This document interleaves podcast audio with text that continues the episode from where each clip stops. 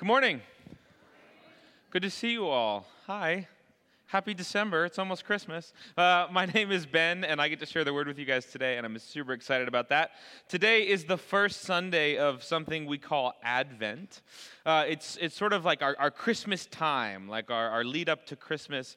Advent is sort of a season that, that the church has been celebrating for hundreds and hundreds of years, and it's a time of, of looking back on, on the coming of Jesus and what that meant and what that does in our lives, and also looking forward to what Jesus ultimately wants to do in human history and in our lives. So it's sort of like look at, looking back in gratitude and looking forward in anticipation. Uh, so it's a season of, of, of uh, remembering and a season of waiting, of sort of faithful waiting for what God wants to do in the future. And that's sort of what we're going to talk about today is this idea of waiting, the, the in-between time.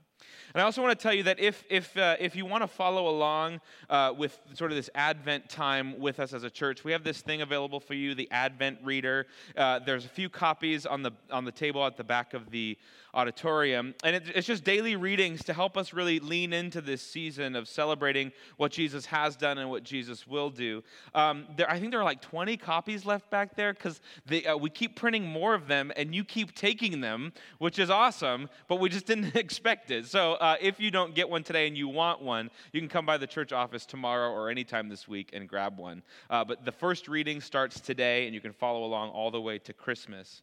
Um, I'm actually, I'm actually really encouraged at how many people want one of these because it means that we are a congregation that is hungry for the Word of God. So I'm grateful for that. Um, and I'll put this one back there so you can take it too. There's one more.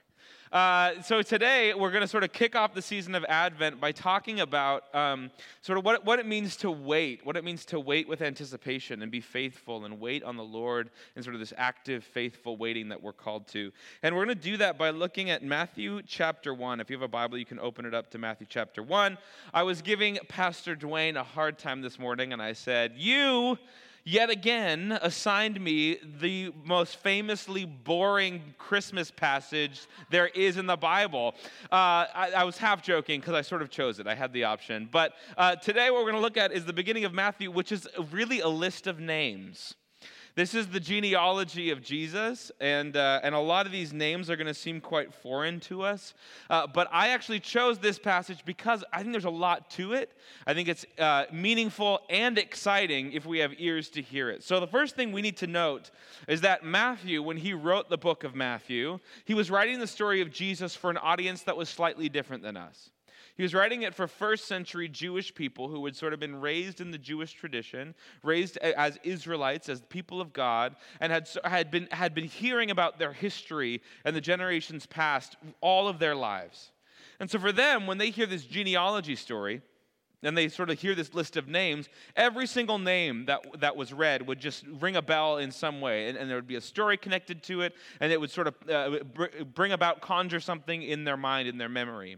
For us, we might, if especially if we're, we're, familiar with the Bible, we might recognize a few of the names. And if we're not familiar with the Bible, we still might recognize one or two names, but maybe not, maybe not all of them. So for us, when we read this passage, we sort of think, wow, that's boring. Why, would, why do we need to know all of these names? But for the people that Matthew was writing for, each thing that he says is deeply meaningful. I believe that there is no wasted word in the Bible. And so I think that, that as we sort of unpack this together, we're going to find out that this is actually deeply meaningful if we have ears to hear it. But before we sort of pick it apart and highlight certain verses and certain names in this genealogy, I'm going to do something perhaps a little bit ill advised. And I'm going to read the entire thing out loud right here, right now. And I thought about this and I was like, I think it's important to read the scripture in its its entirety before we start picking it apart. Uh, and I also was thinking about this and I thought, well, you know, this is a room full of uh, alert, awake, adult people who can listen to 17 verses of names read out loud. So are you ready? We're going to do this, okay? Matthew chapter 1, starting in verse 1, it says this This is the genealogy of Jesus the Messiah, the son of David, the son of Abraham. Abraham was the father of Isaac, Isaac the father of Jacob, Jacob the father of Judah and his brothers, Judah the father of Perez and Zerah, whose mother was Tamar, Perez the father of Hezron, Hezron the father of Ram, Ram the father of Amminadab, Amminadab the father of Nahshon, Nahshon the father of Salmon, Salmon the father of Boaz, Boaz the mother of Rahab, Boaz, or whose mother was Rahab, Boaz was the father of of Obed, whose mother was Ruth. Obed was the father of Jesse, and Jesse the father of King David. You're a third of the way through. We're almost there. David was the father of Solomon, whose mother had been Uriah's wife. Solomon, the father of Rehoboam. Rehoboam, the father of Abijah. Abijah, the father of Asa. Asa, the father of Jehoshaphat. Jehoshaphat, the father of Jehoram. Jehoram, the father of Uzziah. Uzziah, the father of Jotham. Jotham, the father of Ahaz. Ahaz, the father of Hezekiah. Hezekiah, the father of Manasseh. Manasseh, the father of Amon. Amon, the father of Josiah. Josiah, the father of Jeconiah and his brothers at the time of the exile in Babylon. Are you recognizing any names thus far? We have one more third to go. We're almost there. You're doing great. After the exile to Babylon, Jeconiah was the father of Shealtiel. Shealtiel was the father of Zerubbabel. Zerubbabel the father of Abiad. Abiad the father of Eliakim. Eliakim the father of Azor. Azor the father of Zadok. Zadok the father of Achim. Achim the father of Eliad. Eliad the father of Eleazar. Eleazar the father of Matthan. Matthan the father of Jacob. Jacob was the father of Joseph, the husband of Mary, and Mary was the mother of Jesus, who was called the Messiah. Thus, there were 14 generations in all from Abraham to David, 14 from David to the exile in Babylon, and 14 from the exile to the Messiah. We made it. You did it. Well done. Congratulations. I wonder if a few of those names rung a bell for you. Maybe if you're super familiar with the Bible, a bunch of them did. Maybe just a couple if you're not super familiar. I'll bet even if you're not a Bible person, uh, there were a few things in there that, that sort of struck a chord or rung a bell, right? Maybe King David or, or maybe Abraham, right? There's a few names in there that we recognize that conjure something. For, for Matthew's original readers, a lot of these names had a lot of weight to them. They had a whole story attached, a whole history. They meant something. And so, while for us this might seem like a bunch of useless information, and then the, this sort of wrap up statement that he makes about 14 generations, 14 generations, what is that all about?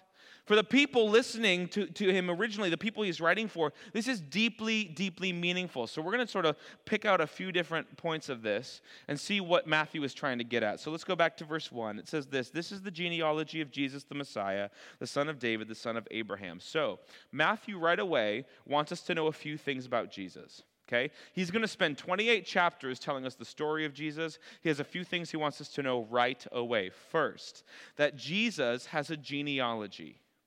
That is, Jesus is not just, you know, God come down from the clouds, but Jesus exists in human history. Jesus has ancestors, has a whole family tree, he is born, he lives a human life in real time and space. This is really important for us to recognize because um, I think we, we imagine, I, th- I think it's easy for us as we talk about our faith to sort of start to get this concept of our faith as this sort of in the clouds, ethereal thing. As if our faith is only about the doctrinal statements or, or that our faith is only about this certain list of things that we agree to. But our faith is actually founded on a real person who actually existed in human history, who actually did certain things and said certain things, and certain events happened in human history.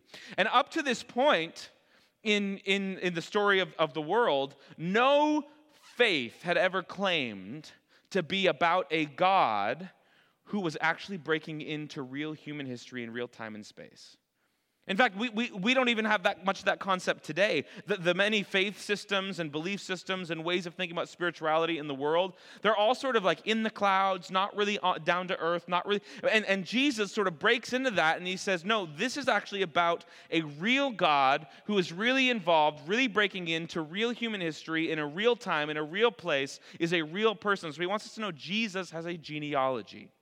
We're going to learn more about what that genealogy looks like here in a minute. He also wants us to know that, that according to uh, what Matthew believes, that Jesus is this Messiah. He calls Jesus the Messiah. Now, Messiah is a Hebrew word that his first century Jewish readers would have understood immediately. It means anointed one. It's sort of, you could sort of think of like chosen one, like not, not really like Harry Potter chosen one, or like maybe, maybe Harry Potter, but the chosen one, anointed one, right? This sort of like God's special anointing is on this person. And this was a concept that had been played out in Jewish history among, among the prophets and the writers of the Old Testament for centuries, generation after generation after generation, had talked about Messiah.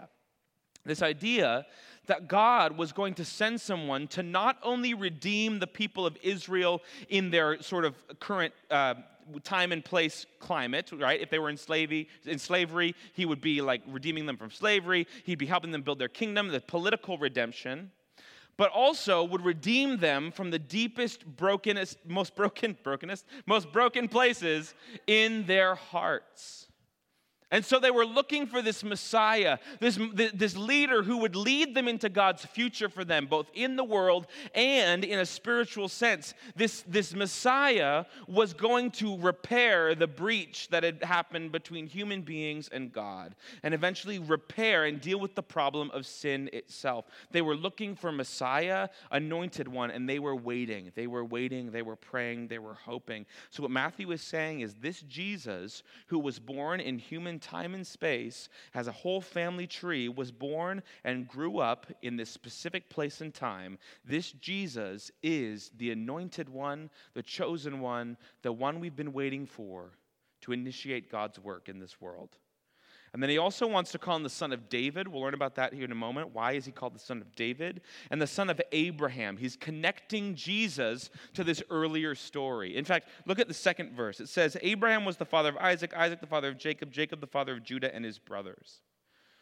So Matthew is telling us that this story, this sort of these patriarchs of the faith, right? If you've been around the church a while, these names sound familiar: Abraham, Isaac, and Jacob.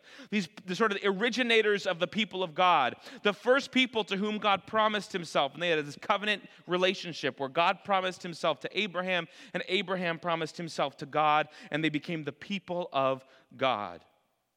And this is sort of a reference back to, to chapter 12 of the book of Genesis, right at the beginning of the human story, when God says to Abraham, I am going to bless you, and through you all nations will be blessed. Matthew connects Jesus to that promise.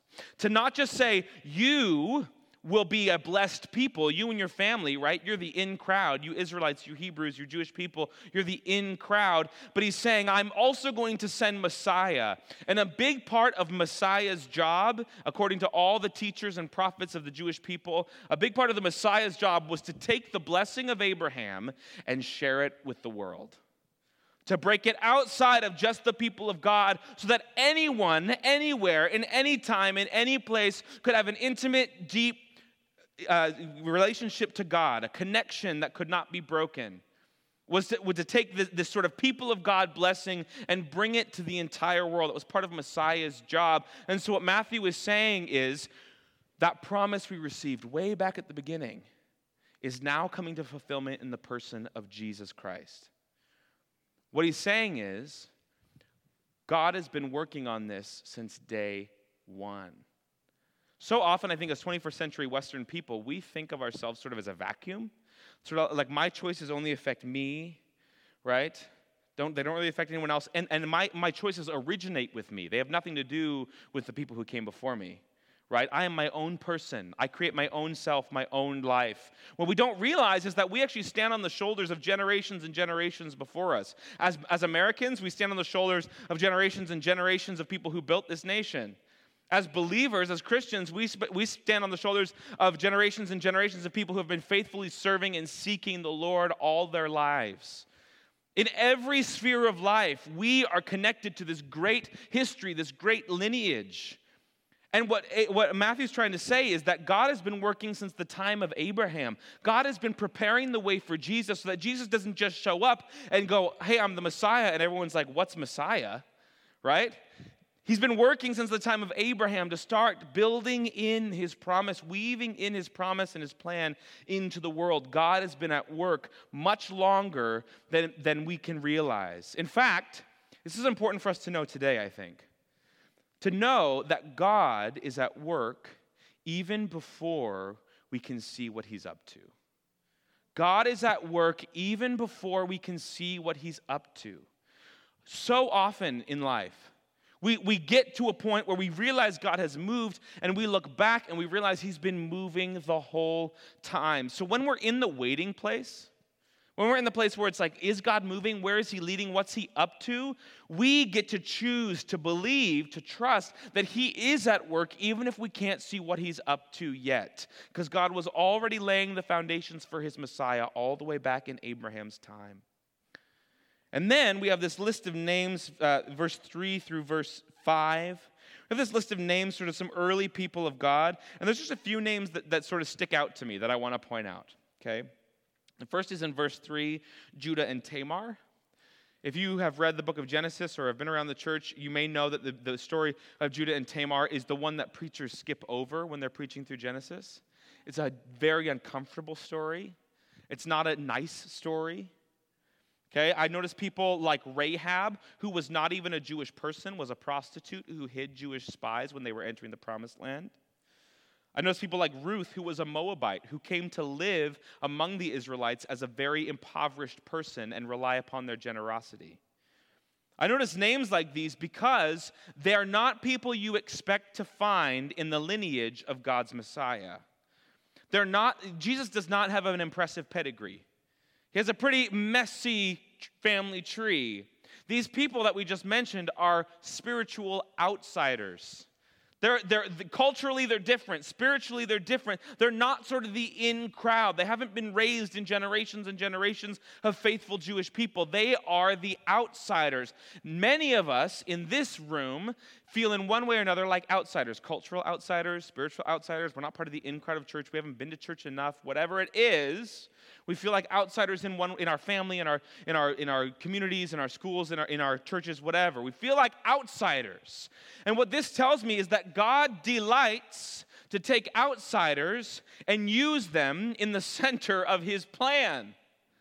God loves to take outsiders, or, or, or as Jesus tells us, he loves to take the foolish things of the world to shame the wise.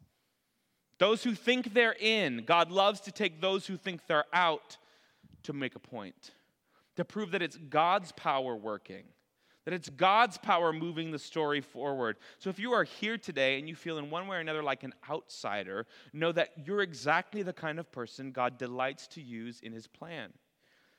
And as I look over the, sort of this whole genealogy, all 17 verses, I notice some other groups of people that don't seem like they belong. Uh, and, and, specifically groups of people who struggle with, with, um, with certain sins. I noticed two main sins. A lot of the people listed in, in this uh, genealogy are famous for sins that they committed, things that they did that were not part of what God wanted them to do. The first one that I noticed, the main one, is idolatry. A lot of the kings listed in verses 7 through 11 a lot of the kings, they're famous for being kings who practiced idolatry. What is idolatry? It's taking allegiance that is owed to God and giving it to something else. In many of these cases, other gods. And we look at that and we're like, oh, idolatry, how silly that you would give your allegiance, your time, your energy, your money to something that was made by human hands, a piece of stone, a, you know, a carved God. How silly that you would give allegiance, time, money, energy to something that is made by human hands. Wait a minute, is there anything that we give our time, allegiance, money to that is made with human hands? I think there's many things. In first service, when I said that, somebody raised up their phone. But I think that's not the only thing. There are many things that we give our allegiance to when that allegiance is, is deserved by God. It is owed to God. And anything we give our allegiance to more than to God or put our trust in more than God is an idol. It's idolatry.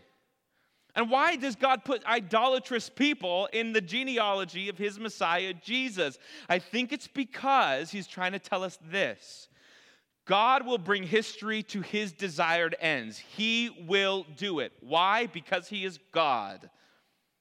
And even if we choose to trust in other things, He will still move history to His desired ends. We cannot stop it. He will still do what He wants to do, and we can choose to be in that, part of that, participating in that, or against it by giving our allegiance to other things. I think it's so easy for me, and I think it's so easy for us as 21st century humans to think of God, especially as Christians, we think of God as a big part of our story. Whereas what God actually offers us is to be a small part of his big story. I think so often that God is just a big part of my story until I realize that I'm just a small part of God's big story. That God is leading the universe somewhere, He's leading all of human history somewhere. And then I get to choose to be a part of that or not. And just say, God, bless my idolatrous efforts instead. I think he puts these people in here to show that he is leading history somewhere, even if we are not on board with it.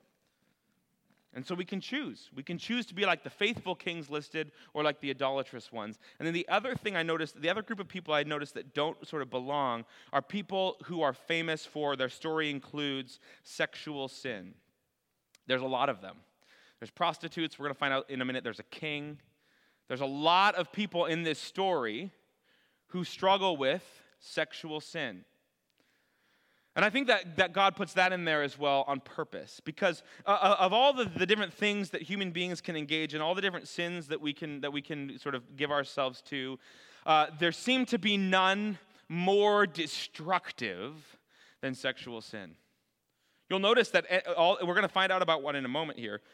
But all the stories uh, in this genealogy that include sexual sin also are stories of immense pain and, and stories in which lives are destroyed. Sometimes, literally, people's sexual sin leads to death in this, in this genealogy. Just the stories represented here. And I think God wants us to know that no matter how destructive our choices, no matter how deep in we get, no matter how deeply we sell ourselves to sin, no matter how many lives, including our own, get damaged in the process, if we give ourselves to God in humility, in the midst of our sin, He can take something that is worse than we even realize and turn it around and use it for His story. What I think He's trying to tell us is that while our sin is bad, it's worse than we know, that there is no one and nothing too far gone that if offered to God, He won't turn it around and use it. Why? Is it because our badness isn't bad? No, it's because God is so good. It's because God is so good and so faithful. It would be easy to read this story about all these human lives and the different ways they lived their lives and make it a story about us. But I think that this genealogy is meant to be a story about how good and faithful God is in accomplishing his purposes in a broken world with broken people. So I think that, that, that Matthew includes all these people who struggle with sexual sin because he knows that that's such a destructive thing that it destroys lives. And yet we can see that when people offer themselves in the middle of the carnage they've created, when they offer themselves to God, God can turn it around and use it for his glory to accomplish his purposes and ultimately to redeem the world.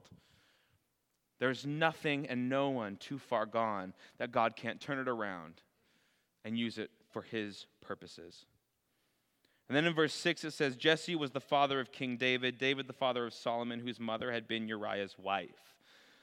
That's so interesting, right? Solomon's mother had been Uriah's wife. But wait, I thought David was the father of Solomon. Correct.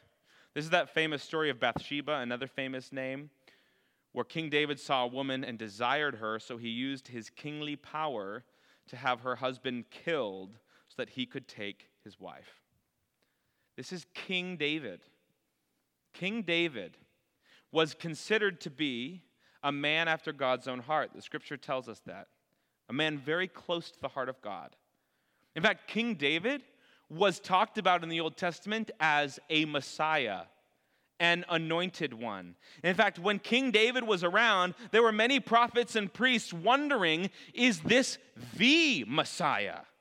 King David was awesome. King David was an amazing civic leader who led his kingdom well with humility, with wisdom, and led them into prosperity.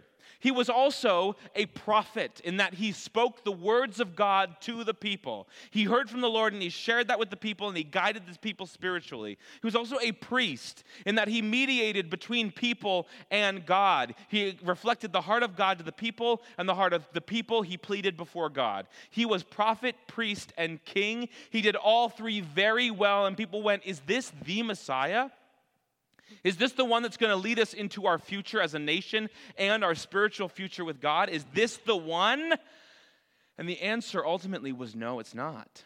Why? Because even David, who was so close to the heart of God, so deeply connected, even David could not master his own heart, could not master his own proclivities towards sin. He couldn't deal with the fundamental bentness and brokenness of his own heart.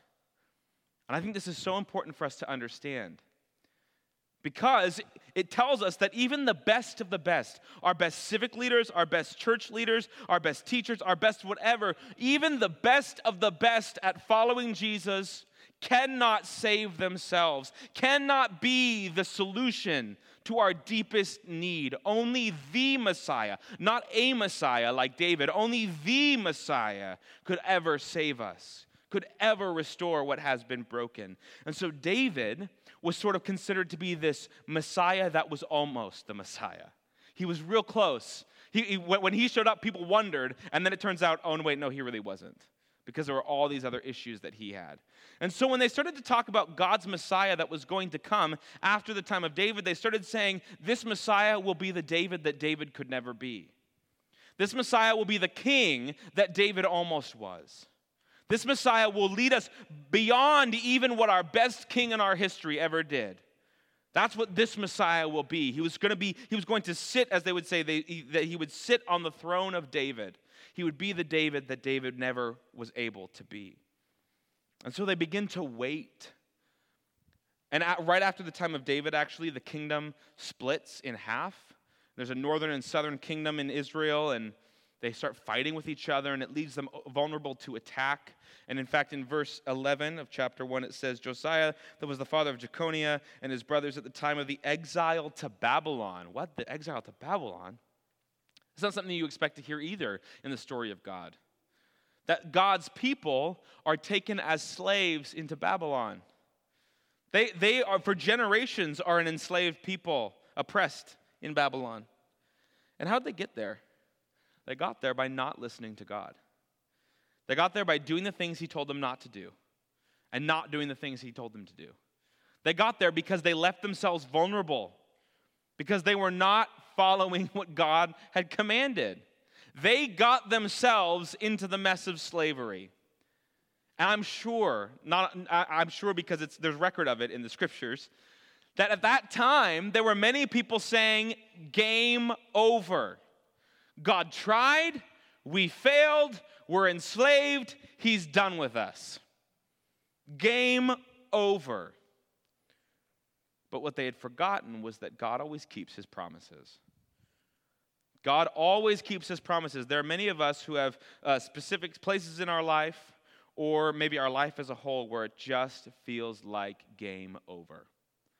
I'm in a mess, and I got myself into this mess, and surely God is done with me. Even when you are in exile, God is moving.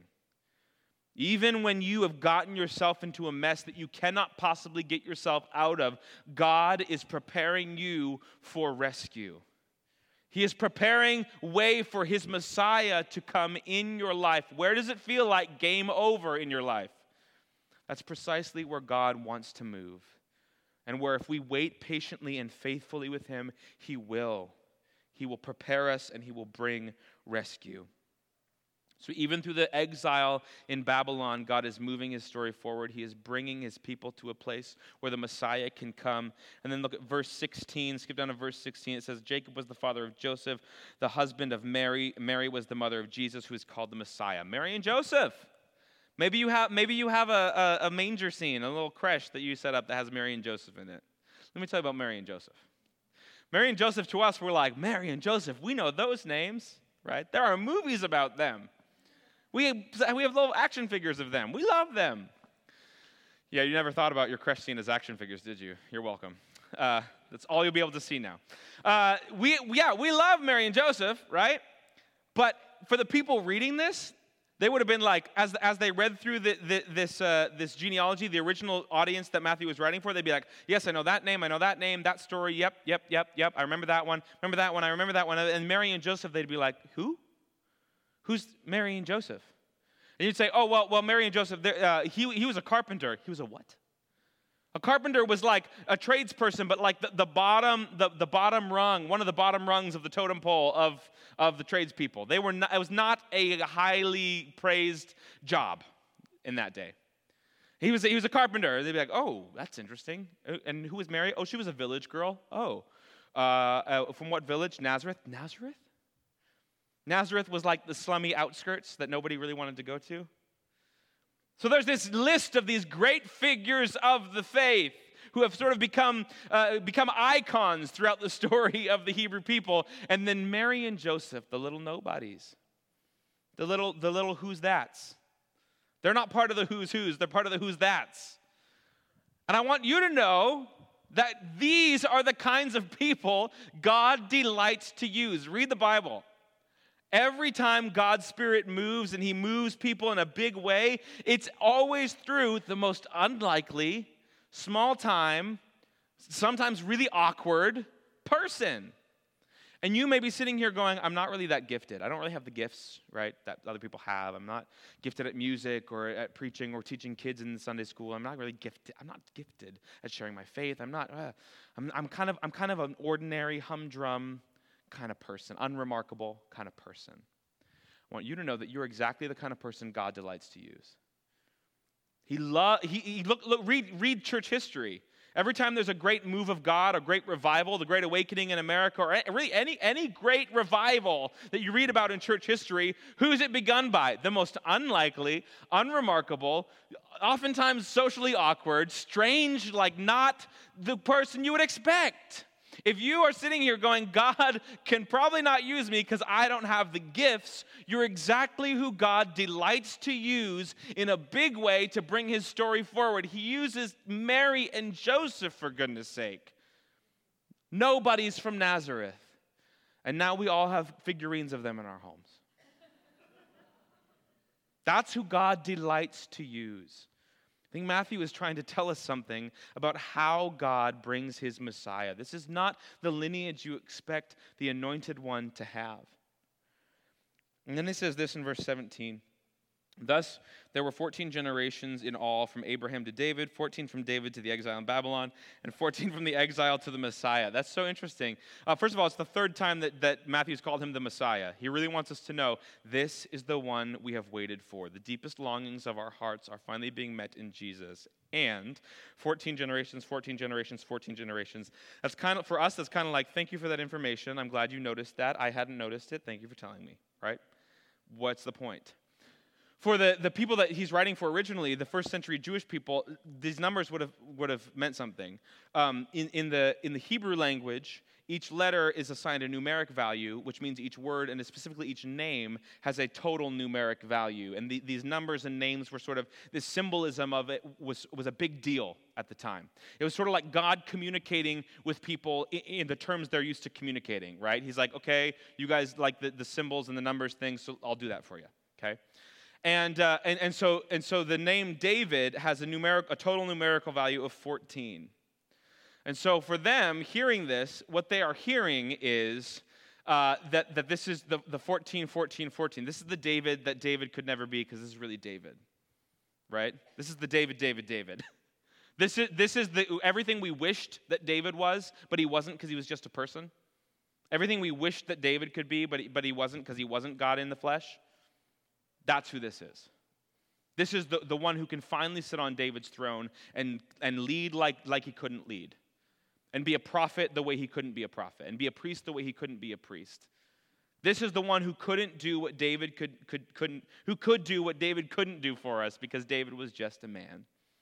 So, so Matthew's really like hammering it home, and he's sort of pointing out, like, look, look at this genealogy, look at this numerology, look at all this stuff. It's all pointing to Jesus as God's Messiah. It's like all these, all these marks of human history and symbolism point to Jesus as the one we've been waiting for to fulfill the deepest longings of our hearts. God could not have made it any clearer to us. So often I hear people say, yeah, I like Jesus, but, but believing that he's the only way to God, that's so exclusive.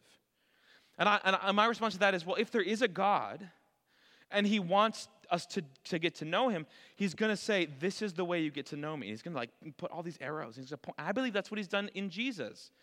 He's saying, wherever you come from, whatever you're a part of, whatever your history and your culture and whatever religion you were raised in, whatever, I want you to know that I want to have a relationship with you. And the way you do that is right here through Jesus. Look, I've pointed every arrow right towards Jesus. And it's sort of like when somebody gives you their phone number and you want to get a hold of them, so you throw the phone number away and you start dialing random numbers and you go, that's so exclusive of them to only have the one phone number. If you want to get to know God, He has told you the way, and every arrow, even the numbers in the names, every arrow is pointing to Jesus. He is the way to finally experience the fulfillment of the deepest longings of our hearts. He is God's anointed one, He is the Messiah. He is, he is the answer. So Matthew is really trying to make sure that this point goes home. He's like drilling it home to these people who, who are seeing, reading this through this first century Jewish lens. He's really just using everything he can to help them understand that this is who Jesus is. He's the Jewish Messiah. He's the promised one. He's the one we've been waiting for. He's going to repair the, the brokenness that has come between God and human beings. He's going to reverse our heart, give us a new heart so we can finally serve and love God with freedom. He's finally going to do it. But what about in the meantime? Think about it 14 generations, 14 generations, 14 generations. That is a long time. It's a long time to wait for God's Messiah. It's a long time to wait for rescue. Why does he wait so long? I want to jump over to Galatians chapter 4, verse 4. And we're actually going to pull this apart next week, so I don't want to camp on it too long, but I just want to look at the first phrase of Galatians chapter 4, verse 4. It says this When the fullness of time had come, and this is this, this different translation than I've been using this morning. This is the English Standard Version. But when the fullness of time had come, and then Paul goes on to say here, uh, Jesus came to save us, to make us sons and daughters of God, to give us a, a share in the inheritance of Jesus. Like he just goes on to explain the gospel in a really cool way. You're going to find that all out next week. But this first phrase I really just want to point out when the fullness of time had come. Think about time. As 21st century Western people, we have what's called a monochronic view of time. Did you know that? You have a monochronic view of time. You learn something new about yourself every day. Uh, what that basically means is we view time as a limited resource. There, there, it will run out. That's why we say time is money. That's why we spend our time. That's why we protect our time, because we view time as a limited resource to be spent. And, and I think that, that, that that's fine, right? That's fine as long as we understand that there's this whole other view of time, which is, which is sort of like the, the time that God often operates in, which is, is, is this the right time? Is this the right time? See, see, our monochronic view of time makes us obsessed with instant results. Obsessed. Which is why when a new diet comes out that promises to get fit in four days, we're like, I'm there. It makes tons of money because we want instant results. Which is why we love our cell phones because we can find out anything and communicate with anyone like that. The fullness of time means after the waiting, after the time is really ready. It's almost a it almost it conjures the picture in, in my mind of like pregnancy, right? Waiting for nine months for some, for some a person to be created, a person to be grown before the fullness of time has really come for, for, for birth to come. And so, this fullness of time is this idea that God knows when we are ready. God knows when it is time. God has been preparing his people for 14 generations, 14 generations, 14 generations. He's been preparing his people to make them ready for rescue. If you are in a place where you are waiting, where you're going, I love the, all this stuff about Jesus, and it's great that he's the Messiah, and it's wonderful, it's great. But where is he now? If you're in a time when you cannot find the presence of God, when it seems like you're in exile and you got yourself there, If you're in a time when you can't see any possible way that God could use you because you don't have the gifts. If you're in a time of waiting, know that God is very, could very well be preparing you for rescue. That when the time has fully come, when the fullness of time is complete, that He will come into your life in a surprising and powerful way and bring His Messiah. And so, in the meantime, we choose to wait faithfully. That's a huge part of what Advent is about trusting and waiting faithfully. Not passively, like, are you going to show up yet, God? But waiting, leaning into the Lord, praying, following, asking for guidance, reading the word, continuing to be faithful in the waiting while we wait for rescue to come because God is waiting for the fullness of time to send rescue into our lives. There's a quote I want to share by a guy named Pierre Teilhard de Chardin. He was a, uh, a Jesuit priest in the 20th century and also a paleontologist, because he could be, I guess. And uh, he has this great quote that I would love to share with you all. It's a pretty famous one that, that he has. Um, it, this is just a segment of it. But he says this Above all, trust in the slow work of God. We are quite naturally impatient in everything to reach the end without delay. We should like to skip the intermediate stages. We are impatient of being on the way to something unknown, something new, and yet it is the law of all progress that it is made by passing through some stages of instability and that it may take a very long time.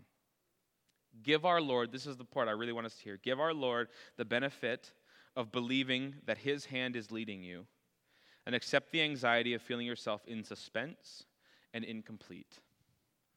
Give our Lord the benefit of believing that His hand is leading, even if you're in exile. Even if you can't see where he's moving, even if, even if you're way back at Abraham and you haven't gone through all the generations yet, even if you're just at the beginning of what God is doing, give God the benefit of believing and trusting that he is at work. That is what it means to wait faithfully. To wait faithfully until the fullness of time has come for God to do a great work in and through us. See, God is leading history towards his own ends. He has a plan for the universe, and He invites us to participate in it. And sometimes that participation looks like waiting and waiting and trusting that He's moving, and that when the time is right, He will move powerfully in our lives and through our lives. I want to uh, close by reading one verse from Psalm 27. And I want to think of this as sort of like a commissioning, as sort of like a benediction for us, a final word of encouragement that in the, in the place where we're not quite sure, where we feel incomplete and insecure and in suspense, that God is still moving, that we can trust and continue to seek Him faithfully and wait, and wait in faithfulness. I want to read this. This is Psalm 27, verse 14. It says, Wait for the Lord, be strong, and take heart, and wait for the Lord. Let me read that again. Wait for the Lord, be strong, and take heart and wait for the Lord. Wherever you're at, whether it feels like game over, or you feel unused, or you're wondering where God is in, in the current circumstances, or where He's leading you, you can't quite see the end game yet, wait. And in the meantime, be strong. Be strong in His word, be strong in the fellowship of believers, be strong. Take heart, find encouragement in each other, in the word, in prayer, lean into the Lord and wait for the Lord. Wait for the Lord. Be strong. Take heart. Wait for the Lord. Let me pray. Lord Jesus, thank you so much for this word. Thank you for the fact that. Uh, that you came in the first place. Thank you for the fact that you're coming again to set all things right and bring your kingdom in fullness and power. And I ask, I ask that in our lives, wherever we feel in suspense or incomplete, that we would wait faithfully, that we would lean in, that we would trust, we would listen, we would pray, we would read your word and that we would wait patiently and faithfully for you so that at the right time, when the, when the right time has come, you will come in and you will change our lives. You will move powerfully in our lives, and you will use our lives for your ends. We love you so much, Jesus. In your name, amen.